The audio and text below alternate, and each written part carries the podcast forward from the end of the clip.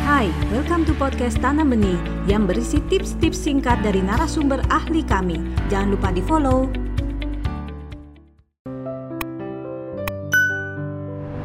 Kita ambil contoh deh, perilaku anak batita sampai balita yang paling sering terasa mengganggu adalah motong pembicaraan orang dewasa.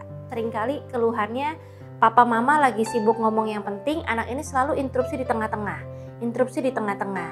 Nah, kalau kita telaah lagi sebagian besar anak yang menginterupsi di tengah-tengah itu adalah anak yang sedang butuh perhatian saat itu. Jadi dia pengen dilibatkan, dia mau diperhatikan di dalam pembicaraannya si orang tua. Kok orang tuanya asik sendiri, saya kok nggak diajak. Nah, ketika orang tuanya sudah paham, oh ini anak lagi butuh perhatian, maka teknik disiplinnya atau teknik pengasuhan yang digunakan adalah memberikan dia perhatian yang saat itu dia perlukan.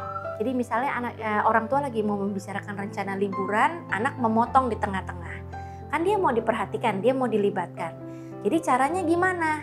Caranya si anak ini ditanya, ikut ditanya. Nanti papa mama rencana mau beli tiket, misalnya orang tuanya lagi diskusi nih, mau naik kereta atau naik pesawat. Ya anaknya juga ikutan aja. Kamu pilih apa? Kereta apa pesawat? Jadi nanti orang tua kan juga bisa sambil ngomong, kalau papa maunya kereta, mama maunya pesawat, kamu maunya apa? Kereta itu bisa bisa dilibatkan dalam pembicaraan.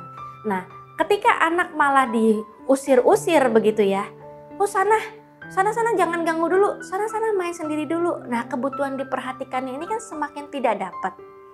Normalnya manusia atau ya istilahnya pada umumnya lah orang kalau tidak diperhatikan, tidak dapat itu bukannya malah berhenti mencari, malah semakin ngotot mencari.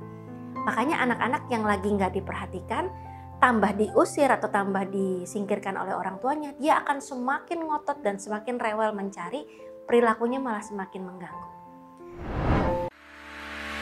Anda baru saja mendengarkan tips dari Tanam Benih Foundation. Mari bersama-sama kita terus belajar untuk menjadi orang tua yang lebih baik demi generasi yang lebih baik. Jangan lupa follow podcast kami